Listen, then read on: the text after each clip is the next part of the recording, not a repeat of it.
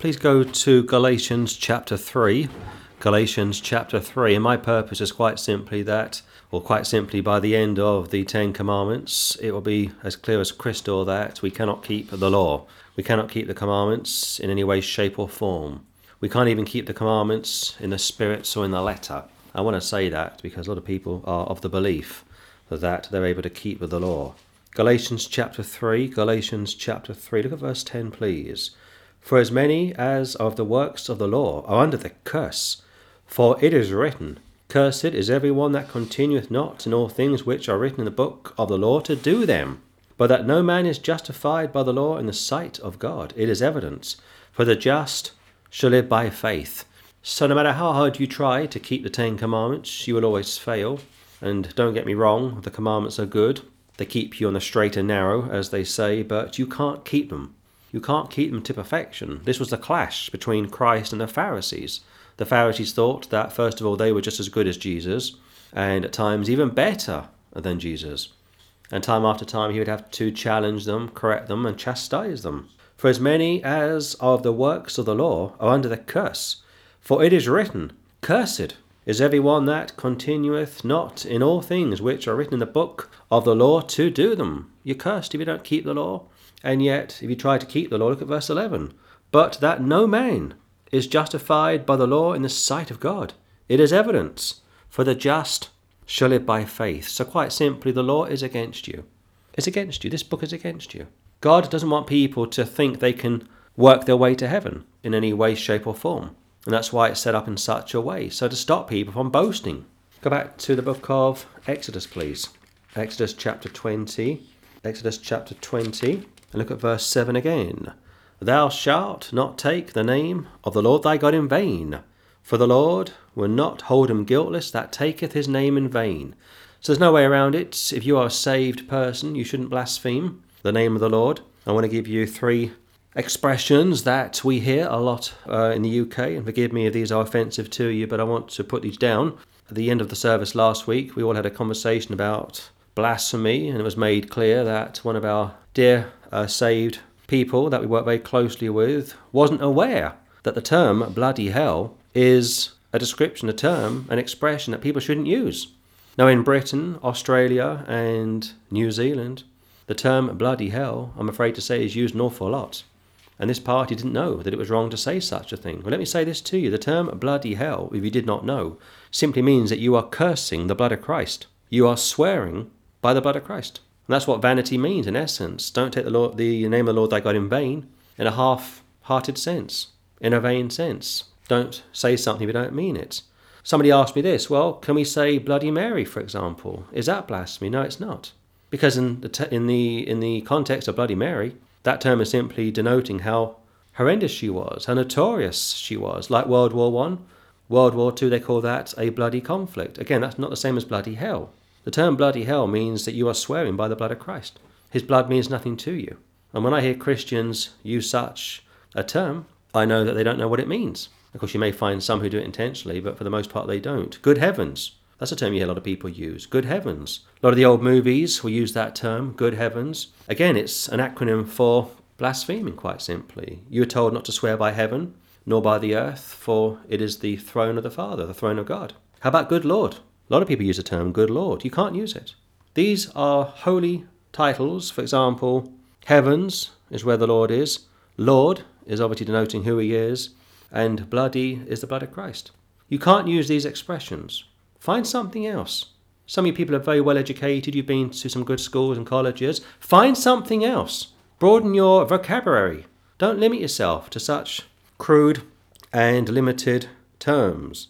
Thou shalt not take the name of the Lord thy God in vain. Now, in the context, this is aimed at Israel, because he's their Lord and he's their God. Outside of Israel, around this time, the whole world is in darkness. They are worshipping many gods, worshipping themselves worshipping stones and statues and trees and what have you. For the New Testament, our Lord, our God, the Lord God, is of course Jesus Christ. Jesus Christ is the express image of the invisible God. We don't swear by him. We never swear by him. We don't say, oh my gosh, or gosh darn. We're very careful what we say because we know that the angels are watching us. Paul told you that from 1 Corinthians chapter 11. If you are saved, And if you are part of a small group of Bible believers, there's an angel that is attached to your group, your fellowship, and they watch you very carefully. Thou shalt not take the name of the Lord thy God in vain, for the Lord will not hold him guiltless, blameless, that taketh his name in vain. Go to Ephesians chapter 5. So, my friends, if you are saved, be careful what you use or what you say. Be careful as to what expressions you use. This time last year, I was speaking to a saved party, hadn't been saved very long. And in about five minutes of speaking to the saved party, a swear word came out of their mouth. And there was no sign of anything wrong with this person using such an expression, didn't raise an eyelid. And I thought you've been saved six, seven, maybe eight months, and you're already swearing. You've got to quit it because it hurts your testimony. If an unsaved person sees you using such terminology, saying such things, they will say to themselves, Well, there's no need for me to be saved. He or she is just as bad as I am. And if a saved person hears you saying such things, it causes them to be offended. Ephesians 5 5 For this ye know, that no whoremonger, nor unclean person, nor covetous man, going back to a few Sundays ago looking at the sin of idolatry. And covetousness, being lusting, is connected with idolatry. Who is an idolater? You see, coveting, idolatry, you can't get around it. Hath any inheritance in the kingdom of Christ and of God. And let me say this very quickly standing and state, not the same thing. Your standing, as far as the Lord is concerned, is sinner's perfection. If you're saved, of course. When the Lord looks at you, he sees Jesus. But your state, your state, your state is not necessarily going to match your standing. Last night, I caught a video online of an American pastor. I don't know him very well. He's a controversial pastor. I don't want to name the guy. And he put a video up apologizing. He's fallen from grace spectacularly. And in essence, he was using church money to pay for prostitutes, marijuana, gambling, and who knows what else. He's had to resign the pastorate. And I was reading some of the comments to this eight minute video, pretty much 50 50. Some were saying, You're a nasty piece of work, never saved to begin with you know, etc., etc. Others will say, no, we think you're a good man, but you fell from grace. We're going to cut you some slack. That's his state. If that man is saved, and I don't know him personally, but if he is saved, if he is saved, that's his state. His state at the moment is horrendous. As far as the world is concerned, he's just like them. But his standing, his standing as far as the Lord is concerned, hasn't changed. Basically, that is what everlasting life and eternal security is all about. Eternal security is for the failures in the body of Christ. It's not for the good people, if you will, those that get saved, live a good life, and stay living a good life. They're already saved. Eternal security is for those that fall, like David, like Solomon, like Gideon. For this ye know that no whoremonger, nor unclean person, nor covetous man who is an idolater hath any inheritance in the kingdom of Christ and of God. Now, of course, in the context, this is a dual application. If a Christian starts to backslide and continues to backslide and doesn't reverse their backsliding, they will almost certainly risk losing their millennial inheritance. Of course, this is also aimed at unsaved people. Just for the record, if you are a saved man or saved woman, like the pastor who had to resign a few days ago for sleeping with lots of prostitutes, so on and so forth, God doesn't see him as a whoremonger, incidentally. He doesn't see him as an adulterer or a fornicator or a drug addict or gambler. He sees him as a backslidden son because he's still a son of God. Or if it was a woman, she's still a daughter of God. A lot of people don't understand that. They think that when a Christian starts to backslide and has to resign or throw in the towel and quit, that number one, they've probably lost their salvation, and number two, God sees them as a reprobate, or in the context here, a whoremonger, an unclean person, or an idolater. But that's not how He sees you. You're still saved. You're saved by the precious blood of the Lamb, but your state is really what is in context here from 5 5, and it's what people will see. And observe you to be uh, guilty of. Go to 1 Timothy, please. 1 Timothy, but for today we are still looking at blasphemy, not just what you say, but sometimes what you do.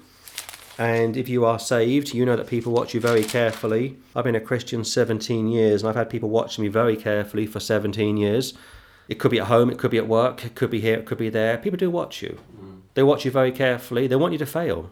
That's what they really want. They want you to fail. It's like every new year people say this Well, I'm going to lose weight this year. I'm going to go on a crash diet. That's what people say. It's New Year. And their work colleagues are watching very carefully, hoping that you fall flat on your face. And let's say you are a woman working in a typical office and you're maybe three or four, five or six stone overweight, or maybe 100 pounds overweight, shall we say, or 50 pounds, or 75 uh, ounces. Different countries have different ways of, weight, uh, of measuring their weight. Let's say you're overweight, and you know that you're overweight, and you're working in a typical office. The women in your office don't want you to succeed because some of them are overweight. Or let's say you are a guy working in a factory and you can't stop smoking. Some of your colleagues don't want you to be successful, do they? Because they can't stop smoking. They're watching you, they're hoping that you're going to fail. To tempt you as well. Here, have some chocolates, have a cigarette, here's some nice cigars from Cuba. Yeah. Same sort of thing when it comes to Christians. They hate self righteous Christians, and so does the Lord, going back to the Pharisees, offering themselves as being just as good as Jesus and just as better, if not better than Jesus. And of course, time after time, he would clip their wings for such stupid statements. But the world is just the same. They want Christians to fail. And I'm sure a lot of people watched that pastor's grovelling apology last night and said, Good, he's just like us. Well, yes, he is just like you. We're all just like you. We're all children of Adam. But the difference between us and you is that we are now sons of God, children of God. We've got two natures. But of course, the unsaved person who will watch that particular video will say, That's just as well, that's good for me. I can stay an unsaved devil. I can do what he was doing and is doing. I don't need to repent. That's a dangerous thought to have. Because, of course, this guy is trying to get his life back on track, at least we hope so, and get back into fellowship with the Lord, at least we hope so. Mm-hmm. But, of course, they watch that and they, they, they love it. They love it. And, of course, the devil is rubbing his hands with glee. 1 Timothy chapter 1, 1 Timothy chapter 1, look at verse 12, please. And I thank Christ Jesus, our Lord, who hath enabled me, for that he counted me faithful, putting me into the ministry, who was before a blasphemer and a persecutor, and injurious. But I obtained mercy because I did it ignorantly in unbelief. Paul calls himself a blasphemer. He got people to blaspheme the name of the Lord Jesus Christ. He dragged people out of their homes. He was present when they murdered Stephen. But I thank Christ Jesus our Lord, who hath enabled me, for that he counted me faithful, putting me into the ministry. And yet he chose him in spite of himself, not because of himself, who was before a blasphemer. Old Testament, Leviticus 24:16, if you were found guilty of blasphemy, you put to death. For today you find someone who blasphemes the Lord, put him out of your fellowship. When I was a young man, I remember a few times using foul language, and my mother said to me, watch, uh, watch your mouth, or I'll wash it out with soap. A lot of parents don't say that anymore. A lot of parents don't pull their kids up anymore. A lot of parents don't challenge their kids anymore. And now the kids are running the shop.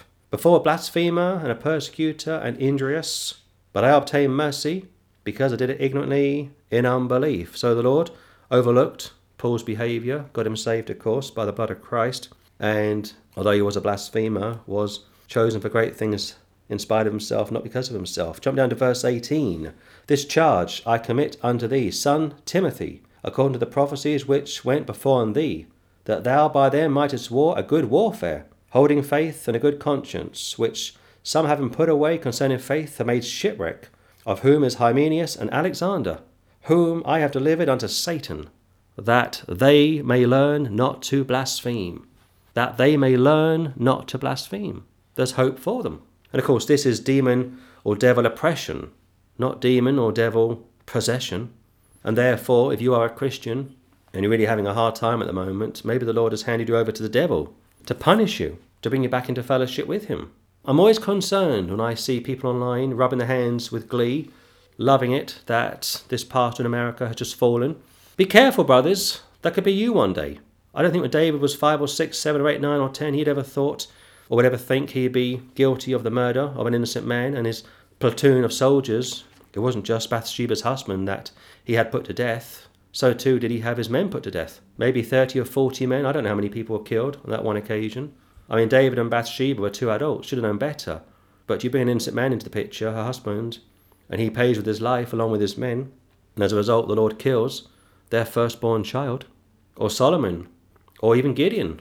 In fact, I was reading Judges this morning. Gideon was a good man, if you will. The Lord chose him to do great things. He was a deliverer, a saviour for Israel. And yet he had many children, many wives, many concubines, had a statue put up, an ephod, some kind of a garment, and all the children of Israel bowing down to it, worshipping it. Standing in state, you see. Standing in state. But a lot of Christians don't understand that. But from 18, 19, and 20, the reason why I want to show you this this morning is because, first of all, Christians can and do blaspheme. And here you've got a couple from verse 20. Shouldn't do, but they do. And the devil, by the permissive word of the Lord, is able to work them over. He's able to put the whip to them. He's able to afflict them with sickness, like Paul, although he wasn't a blasphemer, or Job. although he wasn't a blasphemer. You got two innocent, righteous guys. The devil was able to work them both over due to the permissive will of the Lord. Jump over to chapter 6. Look at verse 1. Let as many servants as are under the yoke count their own masters worthy of all honour, that the name of God and his doctrine be not blasphemed. Some years ago, I remember speaking to a guy in a town not far from here. He was a five point Calvinist, and he was a prickly sort of a guy. Never got on very well with him, and what was somewhat strange about him was he was very friendly with a Mormon couple, and the lady was a former Catholic who, amazingly, after 50 years in the Mormon church, went back to the Church of Rome before she died. They took her back, amazingly. But her husband was a bishop in the Mormon church, the Mormon religion. And I used to think to myself this what does a Calvinist have in common with a Mormon couple? I could never work it out.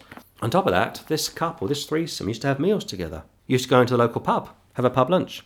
From the outside, people that saw that would be of the opinion that the Calvinist, and of course he was known in the town, wasn't any different to them. And of course he wasn't any different to them. I'm no different to an unsaved man. You're no different to an unsaved party. The only difference that we have is that Christ has saved us for his namesake.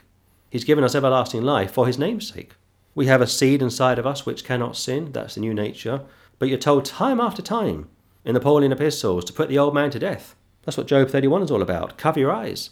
Be careful what you look at, and we'll deal with that when we get to the sin of adultery. But from those that watch this guy in and out of the pub with this Mormon couple, that's blasphemy. He's hurting his testimony. Look at it again. Let as many servants as are under the yoke count their own masters worthy of all honour. Now, this is aimed at servants, slaves, if you will, for the first century, that the name of God and his doctrine be not blasphemed. In other words, if you are a slave, or a servant, be very careful what you say and how you say what you say. Be careful how you offer yourself. Be careful what you do because people are watching you. Going back to a typical woman in a typical office or a typical man in a typical factory, people are watching you. They want you to fail because they are sinners. They are of a different spirit to you. And if you are a Christian in an office or factory or here or there, people are watching you. It's very difficult. And you have to be careful what you say, how you come across, how you even dress. And here, Paul is telling servants to be careful how they are in the presence of their masters, that the name of God and his doctrine be not blasphemed. Very difficult. And for today, it's the same sort of a thing. You're a Christian, you work in a particular place, a secular place, you have to be careful. Very careful what you say and how you come across. Because, like I say, the world want you to fail, they want to jump all over you. Go to Matthew chapter 12. Matthew chapter 12. So be careful what you say, be careful how you come across, be careful what company you keep. A lot of people want to know why you hang around with certain people. A lot of people are curious about Christians. Christianity is a curious religion. It's the most scrutinized religion on the face of the earth. If you're a Catholic, no big deal. If you're a Muslim or a Jew, no big deal. But if you're a Christian, like a Bible believing Christian, they're very interested in you. Matthew chapter 12, Matthew chapter 12, look at verse 31. Wherefore I say unto you, all manner of sin and blasphemy shall be forgiven unto men, but the blasphemy against the Holy Ghost shall not be forgiven unto men. Around 10 years ago, there was a movement in America set up by a group of wayward children to go into churches with cameras and they wanted to film themselves blaspheming the Holy Ghost course, they don't know what they're talking about. These are only kids. And these church services were taking place all over America, like I said, around, around 10 years ago. And got kids holding up their cameras saying, I blaspheme the Holy Ghost, laughing their heads off. Of course, that's not what it means to blaspheme the Holy Ghost. And thankfully, those kids didn't damn themselves. Wherefore, I say unto you, Jesus speaking, all manner of sin and blasphemy shall be forgiven unto men. That's a wonderful statement. The Mormons don't believe that. They believe that there are certain sins that a Mormon may commit and the blood of Christ can't save them. They have to do their own additional works, their own private atonement to cover their sins. But the blasphemy against the Holy Ghost, that's the key, shall not be forgiven unto men. Look at verse 32. And whosoever speaketh a word against the Son of Man, it shall be forgiven him. But whosoever speaketh against the Holy Ghost, it shall not be forgiven him, neither in this world, neither in the world to come. Mark chapter 3 tells you what the blasphemy of the Holy Ghost is. And in essence, it is to say that Jesus Christ was demon possessed. It was to say that everything that he did was as a result or through the assistance of the devil, not the Holy Ghost. Go to Mark chapter 7. You can't commit the unpardonable sin today. I'm happy to say. Mark chapter 7. Mark chapter 7. Look at verse uh, 20. And he said, That which cometh out of the man, that defileth the man. For from within, out of the heart of men, proceed evil thoughts, adulteries, fornications, murders, thefts, covetousness. There's our word again covetousness. Going back to the first and second commandments. Wickedness, deceit, lasciviousness, an evil eye, blasphemy, pride, foolishness. All these evil things come from within your heart, you see, the old man, you see, and defile the man. We sin because, first of all, our hearts are still corrupted. Going back to what Jeremiah uh, and also the book of Hebrews tells us. Yes, we get a new heart. Praise the Lord for that. But this struggle, this clash concerning the old man and the new man is going to continue right up until you leave this earth. There's just no way around it. And yes, it is possible. Allow me to say this it is possible to live holy lives, to get victory over sin. Absolutely. Paul told you he could do all things through Christ who strengthened him.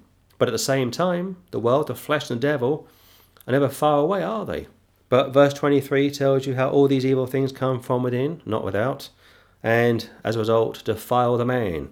So, blasphemy, covetousness is found in both Testaments. It's simply trans testimonial. It's condemned in the Old, it's condemned in the New.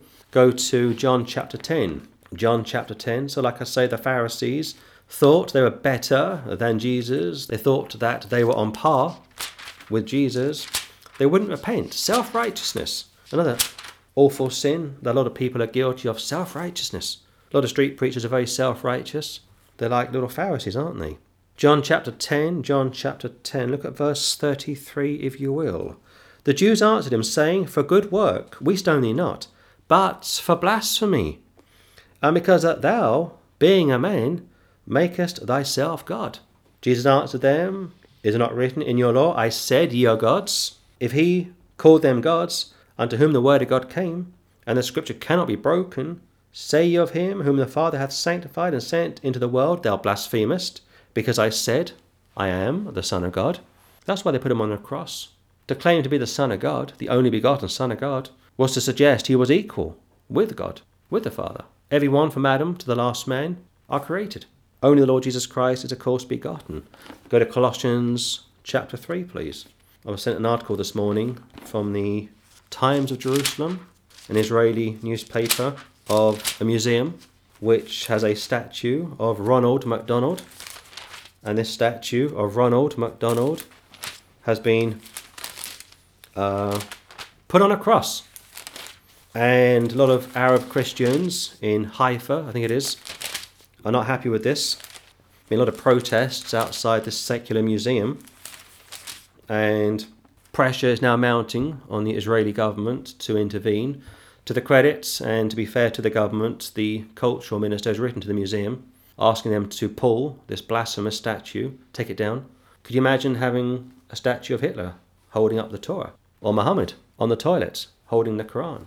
They wouldn't dare, would they? Wouldn't dare. And hundreds outside this museum in Haifa, a lot of uh, pushing and shoving, clashes, some police were injured yesterday. I don't agree with that. Christians shouldn't be brawling, shouldn't be protesting like that. We've covered events over the years, Patrick and I. We don't get into brawls, pushing and shoving. You're told to turn the other cheek. Now, of course, I don't know if all these people are saved. Probably not.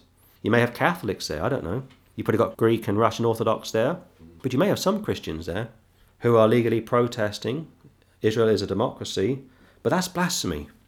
To have Ronald McDonald on a cross in this museum mocking the Lord Jesus Christ as blasphemy. And I hope the Israeli government do the right thing and take it down. Colossians chapter 3, look at verse 8, please. But now ye also put off all these anger, wrath, malice, blasphemy, filthy communication out of your mouth. Paul is speaking to saved people. You've got to watch what you say if you are saved. Going back to my so called friend or associate, maybe I should say, somebody I used to once know he's now dead, the Calvinist, hanging around with a Mormon couple. That was dishonouring to himself, dishonoured the Lord, dishonoured his testimony. But now ye also put off all these anger, outbursts of anger. Do you have a temper problem? Quit it. Wrath. Do you get angry? Wrath, anger, very similar. Elsewhere, Paul would condemn outbursts of anger. Do you have a tantrum? Do you flare up very easily? You've got to control it. Malice. Are you malicious with your tongue? Do you like to gossip? Do you like to cut people down with your tongue? Blasphemy, OMG, JC, bloody hell, good heavens, dear Lord. Quit it. You have to quit it if you are saved. Filthy communication out of your mouth, like the F word. Do you use the F word? Do you use the C word? Do you use the N word? These verses are in the book for a reason because God's people, even though they are saved, and thank the Lord that we are all saved, can still fall. Go to Revelation chapter 17. I don't know if this guy in America is saved. I don't know anything about the man. But I know when I see a man who has fallen hard and has gone on camera to say that he's fallen hard, made a mess of his life, I commend him for that. Not easy. Others have fallen uh, from grace and haven't gone on camera, have just shrugged their shoulders and said, It's my business. I don't care what you think. And all these little Pharisees rubbing their hands with glee, saying, Good, I'm glad he's fallen. I never liked him to begin with. That could be you one day. That could be you one day. Revelation 17, Revelation 17, look at verse 3. So he carried me away in the spirit into the wilderness, and I saw a woman sit upon a scarlet coloured beast, full of names of blasphemy, having seven heads and ten horns, the whore of Rome, of course. And here John is shown this vision of a woman sitting upon a, a scarlet coloured beast, the Antichrist, of course, full of names of blasphemy, having seven heads and ten horns, picturing authority. The horn, the big horn, and the little horn from the book of Daniel. But again, so he carried me away in the spirit into the wilderness, and I saw a woman sit upon a scarlet coloured beast, full of names of blasphemy, like Holy Father, like the Bishop of Bishops, like the Apostle of Apostles stealing the Lord Jesus Christ's identity and God the Father's, having seven heads and ten horns. So the Church of Rome is guilty of blasphemy. The body of Christ, many times, going back to Colossians chapter 3, is guilty of blasphemy. I'm sure I've been guilty of blasphemy over the years. I remember when I first, in fact, just before I got saved, maybe about six or seven months before I got saved, I was needing some legal advice, and I was on the phone speaking to a, a, a legal expert, not a lawyer, but a legal expert about a situation I was uh, up against. And I was on the phone for maybe 25 minutes, and I was under a lot of pressure at the time. And I was saying, you know, please help me with this and help me with that, and I need your advice on this, and I need your advice on that. And I kept saying, for G's sake, you know, for G's sake, for G's sake. And this woman said, can you stop saying that? And I said, what's the problem? I'm a Christian. Of course, I wasn't a Christian, I was a Catholic at the time. And she said to me, I'm a Christian and I find it offensive. And that kind of threw me. Never once had I ever been challenged before to be careful what I was saying, how I came across. I was a Catholic. And that was the first time I was challenged to watch my mouth. And praise the Lord, maybe six, seven, eight months later, no more than a year later, I got saved. And when I first got saved, I said to the Lord this Help me with my mouth. Help me with my mouth. I was accustomed to using blasphemy, saying blasphemous things and other things. And praise the Lord, He dealt with my mouth pretty quickly. But I know that if I get pushed hard enough, I know that if the pressure is put on me, I may not blaspheme, but I may use a four letter word. I know what I'm capable of. Don't kid yourself. Paul told you from Romans 7 what he wanted to do, he couldn't do, and what he didn't want to do, he ended up doing. David, Solomon, Gideon, all of the best in the Old Testament, like all of the best in the Old Testament. Even Manasseh started out bad, ended good. Saul started out good, ended up bad. But I believe they were saved. Old nature, you see. So blasphemy is condemned in both testaments. In essence, it is first of all worshipping God in a vain sense, in a half hearted sense. It's not really walking with Him, it's not really honouring Him, it's simply going through the motions. Like it's Sunday today, I got to go to church. All my peers are, be, uh, are going to be watching me, put on my Sunday best, go to church, sit in the pews, try and outgive the Joneses and the Smiths when the offering goes around, and you go home, put on some casual clothes, start surfing the net, watching television, doing stuff that you shouldn't really do. And your kids see that, and they say to themselves, if that's religion, if that's Christianity, you can keep it. Your kids watch you, your fellow colleagues at work watch you, your neighbours watch you. They all watch you. They want you to fail because they know that if you succeed, it proves that Christianity is true. It proves that you can really live it. And of course, the world don't want you to live it. The Pharisees didn't want Jesus Christ to be successful. They put a lot of pressure on him. They put a lot of pressure on the apostles. And the same would be true in the Old Testament. A lot of people didn't want the prophets to be successful. They were terribly persecuted. Because again, the basic element of man, the basic interior of man is no good. Going back to Mark 7 20 to 23, your heart is no good. Your thoughts, your actions come from within. Of course, when you get saved, yes, you are different. Of course, you are different. And yes, you now know the Lord and you're born again, you are transformed. Of course, you are. That's a benefit that we have over the unsaved people. But our blood's still the same, our bodies are still the same, our environments are still the same. And that's why it's so important, so important to watch what you say, watch what you do, and watch how you come across. Because, like I say, and I'll say it one final time and close, the world is watching you, the church is watching you, fellow Christians, and the angels are watching you. 1 Corinthians chapter 1. That's what the head covering is all about. The angels are watching you. And also, Paul tells you about that from 1 Timothy chapter 5. A lot of eyes are on you. And for some people, they can't handle it. And that young pastor who fell from grace, he couldn't handle the pressure. A lot of priests that we've known over the years are lonely, burnt out, they have drink problems, they spend a lot of time on their own, a lot of people are leaning on them. I'm not justifying what people do when it's wrong or when they when they sin. I'm not justifying it. I'm trying to explain it. One of the reasons why a lot of these people fall, whether priests or pastors or vicars, not always, but many times, is because they're burnt out. People coming to you all the time, leaning on you. My marriage is just broken down. My son is in prison. My daughter's a prostitute. Constantly offloading onto you. You buckle, don't you? A lot of these priests or alcoholics done some notorious things, criminal things, and have gone to prison, and rightly so. But when a pastor falls, when a vicar falls, when an ordinary man falls, an evangelist falls, many times it's simply back it's simply down to the fact he was overloaded, he was overwhelmed. And also I'll say this, strictly speaking, the one man pastor, of course, as you know, isn't scriptural. If he had a nine to five job, he wouldn't have time, would he, to be whining about other people's problems. But these one man pastors, they do have a lot of time on their hands. Mm. And too much time in your hands is not a good thing.